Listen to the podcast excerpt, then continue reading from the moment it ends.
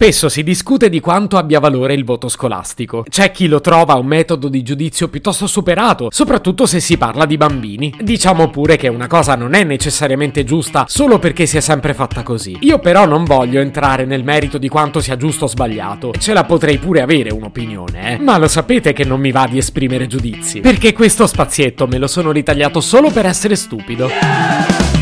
Se potevi cambiarmi il carattere, nascevo Ward. Si chiama Marcello Forcina, dice quello che pensa, pensa poco a quello che dice. Ma quando c'è da sudare, preferisce quattro chiacchiere e un Campari Spritz.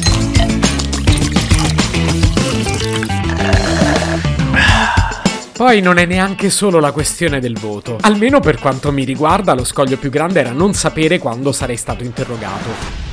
Ve li ricordate quei momenti? La maestra era seduta in cattedra a scorrere la lista degli alunni e nessuno aveva idea di chi avrebbe chiamato. Uno strato di ansia, spesso e nero come la pece, saturava l'aria dell'aula, così spesso che potevi tagliarlo con un coltello. E intanto ti saliva il panico, la lingua secca, lo sguardo perso nel vuoto, anzi forse verso un angolo dell'aula, nella vana speranza che la maestra non intercettasse proprio il tuo di sguardo e quindi che non interrogasse te. Peccato che in tutta sincerità questo trucchetto non abbia mai funzionato. Non ricordo quanto tempo ci mettesse a scegliere, forse un minuto o due, eppure sembravano eternità. Forse ieri potevo dedicare un'oretta in più a studiare. Sì, non dovevo guardare Bim Bum Bam. Cioè, così ho proprio ammesso di essere vecchio, raga. Perché mi sono messo a giocare con i Lego? Sono un bambino. Il mio unico dovere è studiare. E non ho neanche voglia di farlo. Però di una cosa sono sicuro. Quando un giorno sarò grande e avrò un lavoro, allora sicuramente non perderò più tempo. Farò sempre il mio dovere e soprattutto non procrastinerò mai.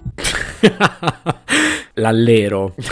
no, vabbè, da bambino ci credevo davvero. Sì, pensavo sul serio che da grande poi avrei fatto il bravo. Sì, però da un bambino che usa con disinvoltura il termine procrastinare cosa ti aspetti? Io da piccolo ero un concentrato di intelligenza, ansia e pigrizia. Metti tutto insieme, frulli, aggiungi una spolverata di puffi e ottieni me da bambino. Ma potete immaginare il disagio. Comunque, tornando alla scena della maestra, a un certo punto la decisione veniva presa. Oggi viene alla lavagna Marcello. Marcello.